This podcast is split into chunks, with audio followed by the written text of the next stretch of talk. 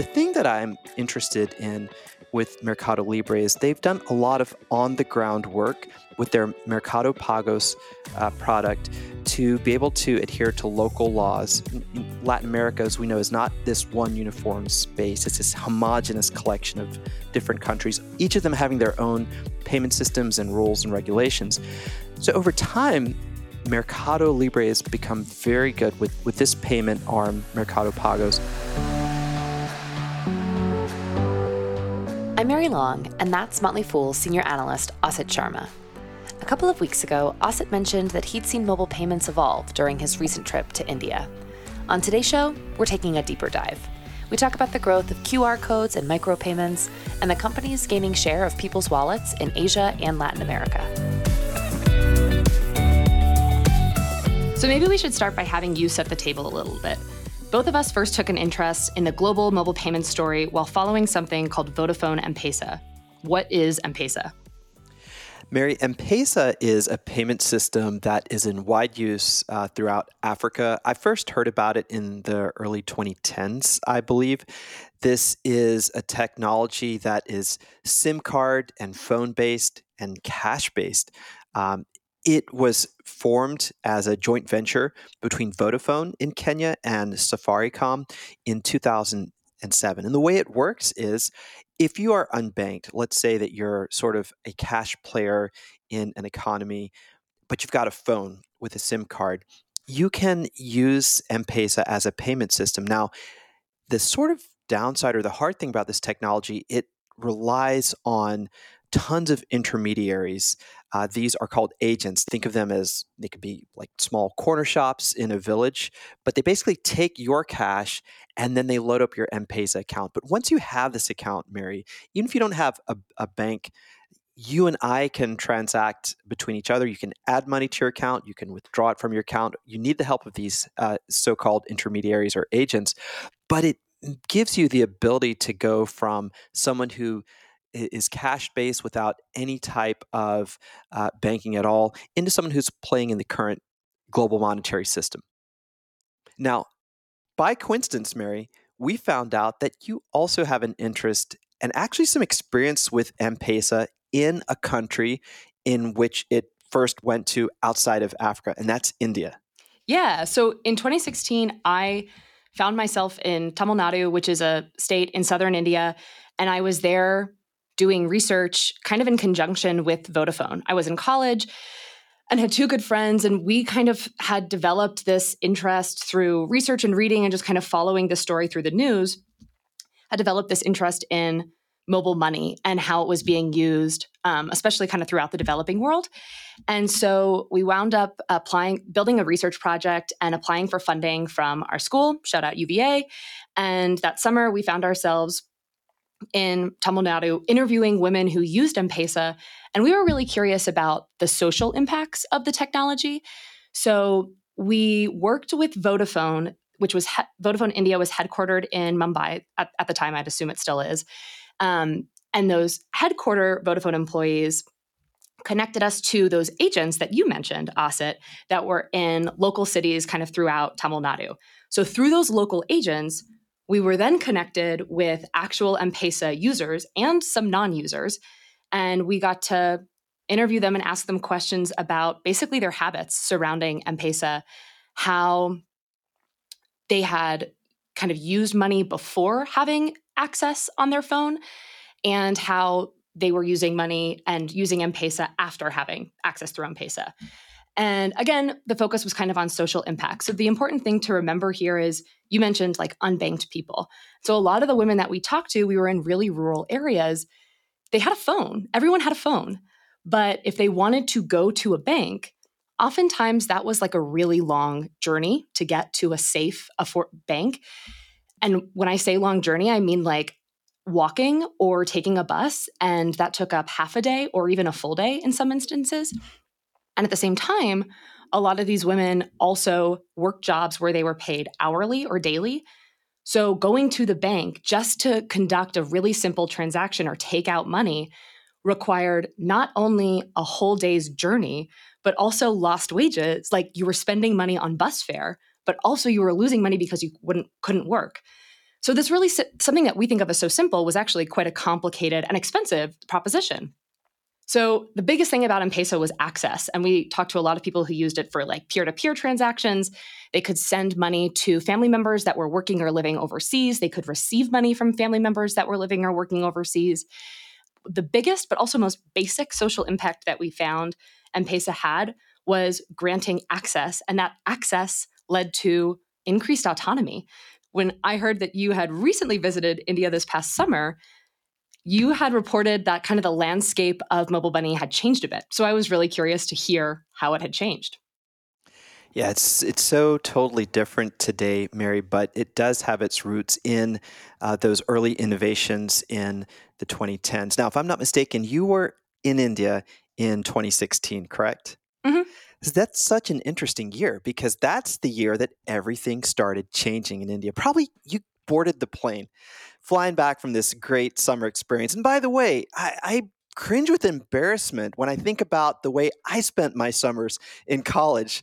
I mean, we should all be this motivated to find interesting projects, to go after money that an institution will give us, and to do great things out in the field, empowering women gosh, let's not even go into how I spent my summers.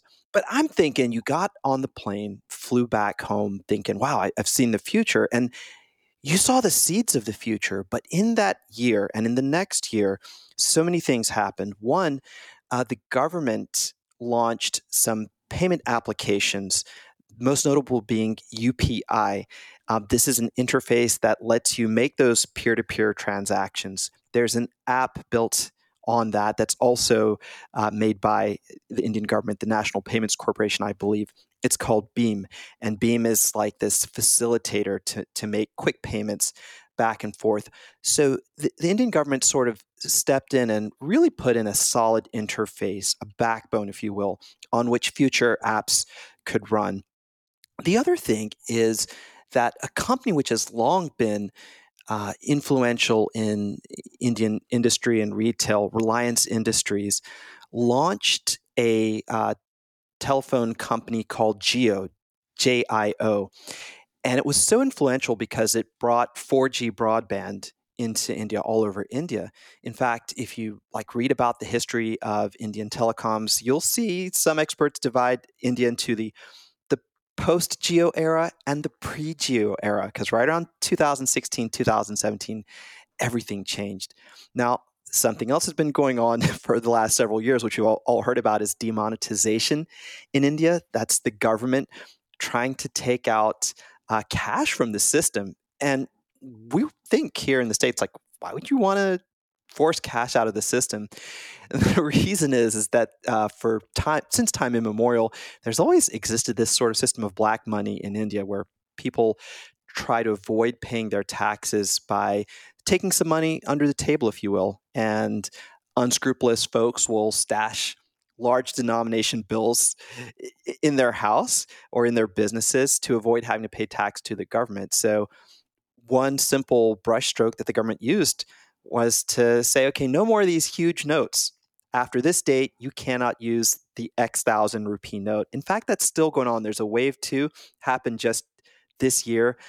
The 2000 rupee note is being taken out of the system. So you're down to what's the most used note that I saw in India, which is the 500 rupee note. If you get money out of an ATM, you'll see a flurry of these 500 notes come out. Mm. So right around that time, M-Pesa was poised to be this big system in India just as it had in Africa. But I think the difficulty of this labor intensive reach, having to invest in these intermediaries, then having to invest in the marketing in India, which, even though it's granted a very populous country, um, has so many spread out villages in, in these different states. I think that M-Pesa was just blindsided by the, the innovation that came about. And it, it started, I think, with the government just putting in this uh, solid interface system.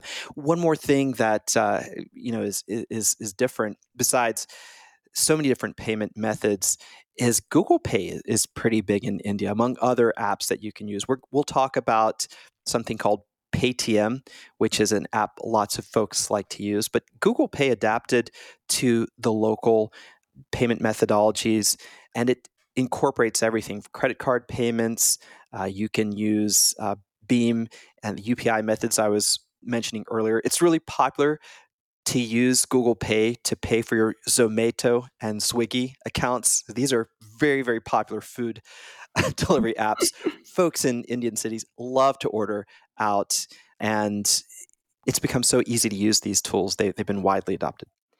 Yeah, those food delivery apps that you mentioned are kind of a great segue because I feel as though up to this point, we've talked primarily about mobile payments as as kind of like being a facilitator of pretty basic like economic transactions, peer-to-peer transactions, sending money to a family member, saving, just having basic accessibility. But you start talking about these food delivery apps and the the possibilities of mobile payments extend far beyond just basic economic transactions, right? And one of the places you see that play out is in what's called micropayments, which I think you saw a lot of, right? But basically, the idea behind this is many people might have heard of micro loans. Micropayments are the same kind of concept rather than going to Costco and buying something in bulk to get a discount or going to not a bulk size store and buying a number of detergents. Micropayments would enable a purchaser, a consumer, to buy a single detergent at a small price, right?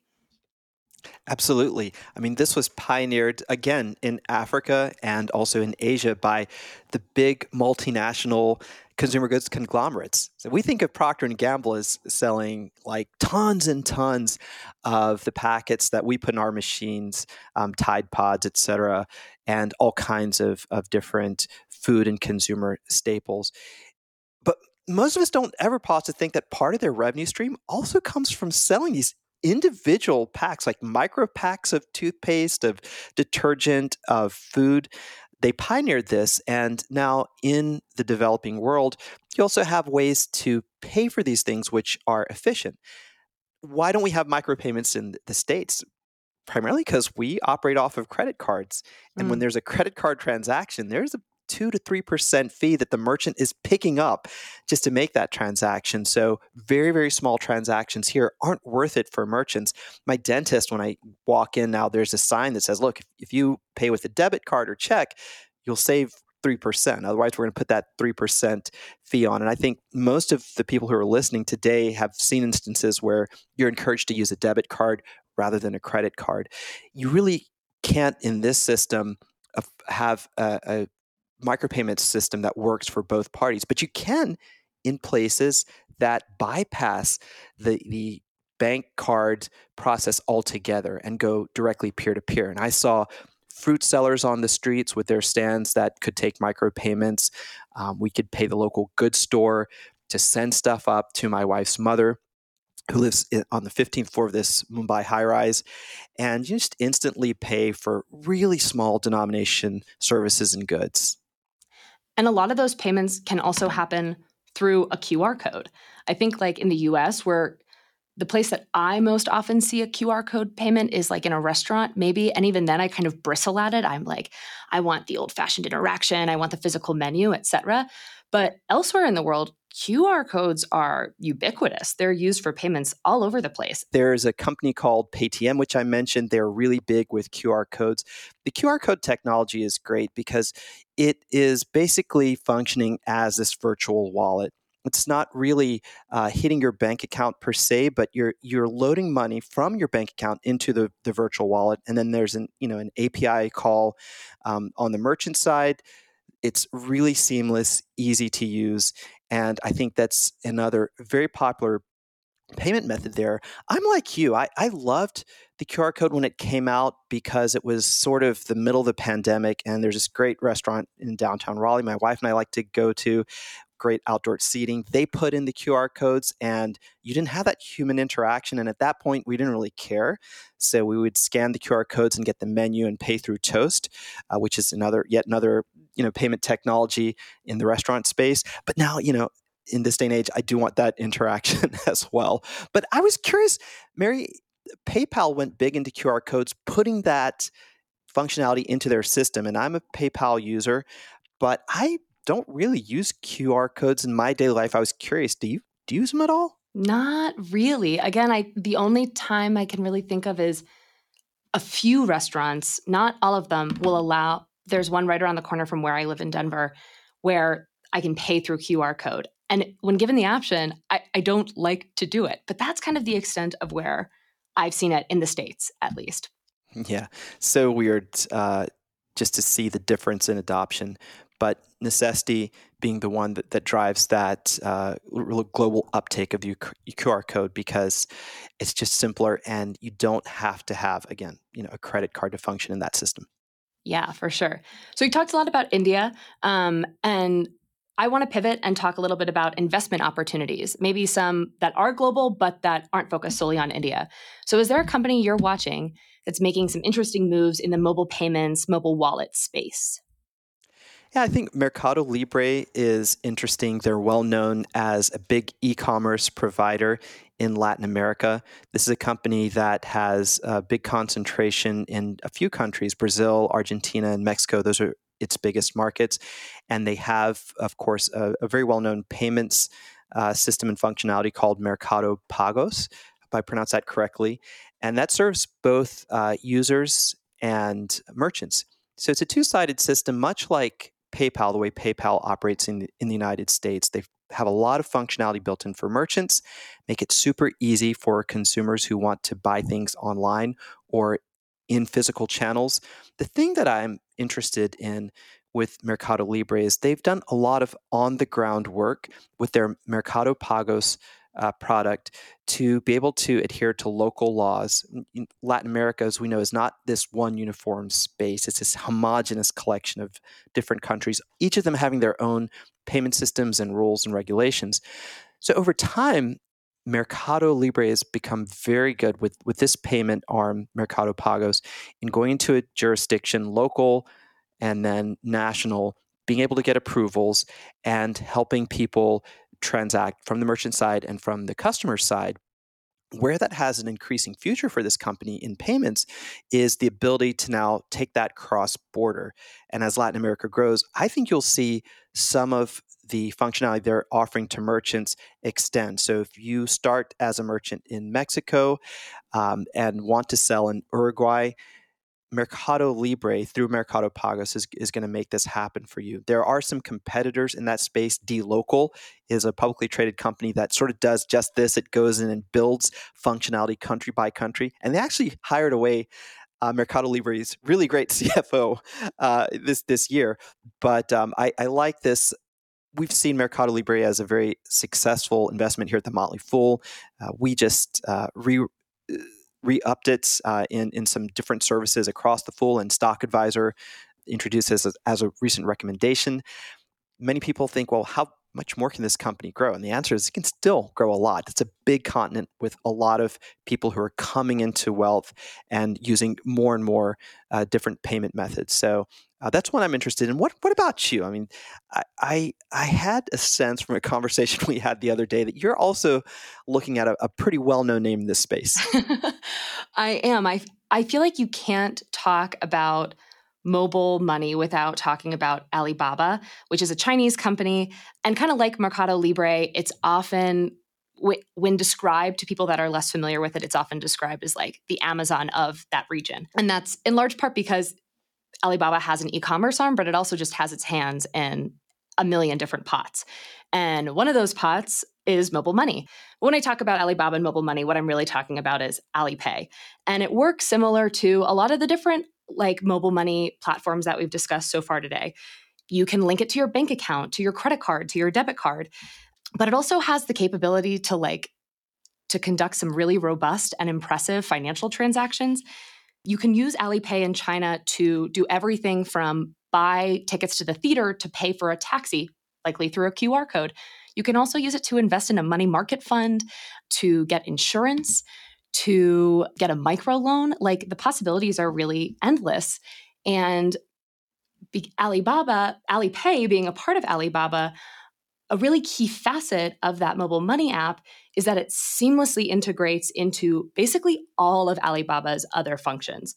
Yeah, it's such a fascinating company. And for quick reference, I um, chatted with Dylan Lewis earlier this week on Motley Fool Money. We talked about the uh, progression of some spinoffs that Alibaba is going to have to increase value for shareholders. So that's even another interesting sidelight to this story. I want to sort of pick up on Alibaba in, in terms of another well known name, which is PayPal. Mary, PayPal is a company that has also sort of um, come come onto hard times in terms of its share price rising. That's because its total payments volume has slowed. It's seen a little bit of you know decrease in activity on its platform, even though it's still it's a hugely strong free cash flow generator. Um, recently, Dan Schulman, the longtime CEO, gave investors no end of angst because it took a long, long time to to work with the board to find a successor. But they have named a successor in a youngish veteran from Intuit, Alex Chriss. So Alex Chriss managed Intuit's Small Business and Self Employed Group, which itself is a really large business. Why this is all related to Alibaba is that Dan Schulman is actually a huge fan of super apps like Alipay and WePay. He's been a long time admirer of these Chinese conglomerates that seem to offer everything in one interface, right? You have one form factor, your phone, it does almost everything for you. And I sometimes wonder if PayPal overreached under Dan Schulman, mm. tried to branch out in too many parts of the payment space. I mean, they're everywhere. They have this cash cow little known outside of those who invest in PayPal called Braintree, but that's sort of the nuts and bolts engine of their payment solutions. And Braintree brings in a lot of cash for PayPal. Now, outside of that, they've offered so much functionality small business loans to merchants, uh, incentives for uh, customers. They bought a browser extension basically called honey that helps you you know hunt for a lower price when you're shopping online all of this diversification, but I wonder, do they get away from the core mission, which is to provide just a truly great payments app from both sides, you know, for the merchant side and for the customer side?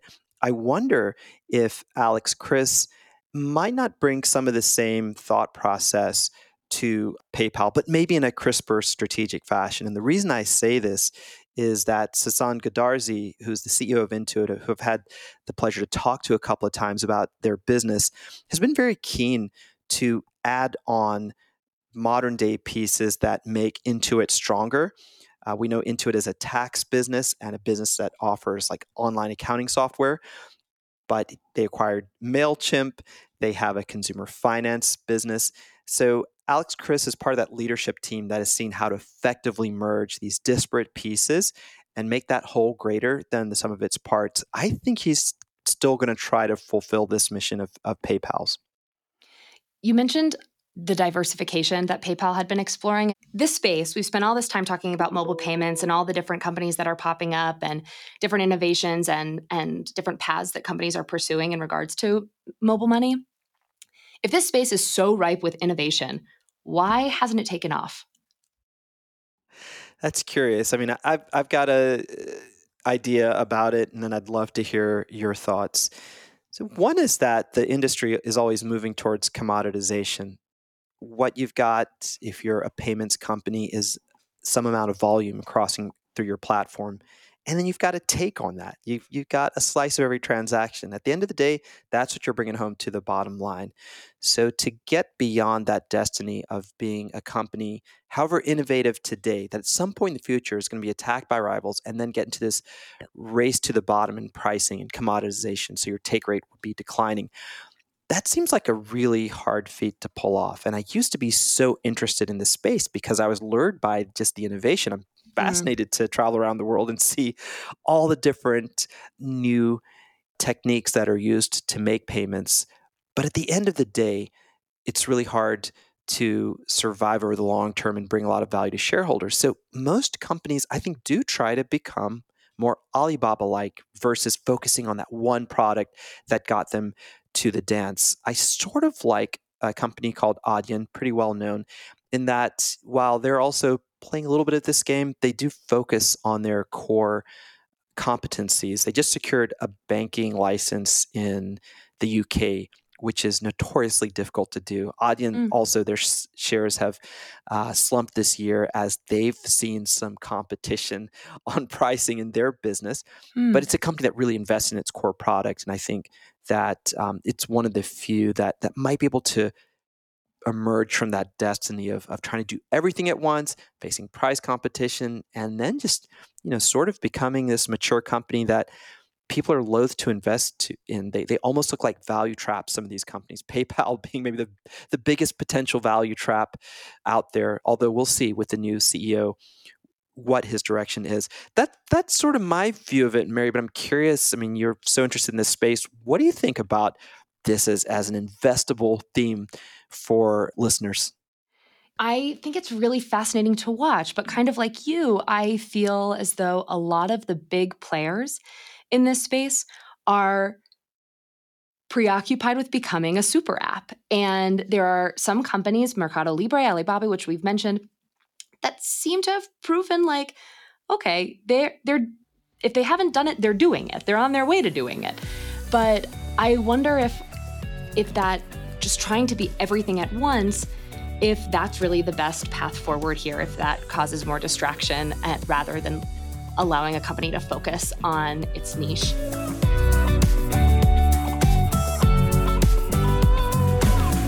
As always, people on the program may have interests in the stocks they talk about, and the Motley Fool may have formal recommendations for or against, so don't buy or sell stocks based solely on what you hear. I'm Mary Long. Thanks for listening. We'll see you tomorrow.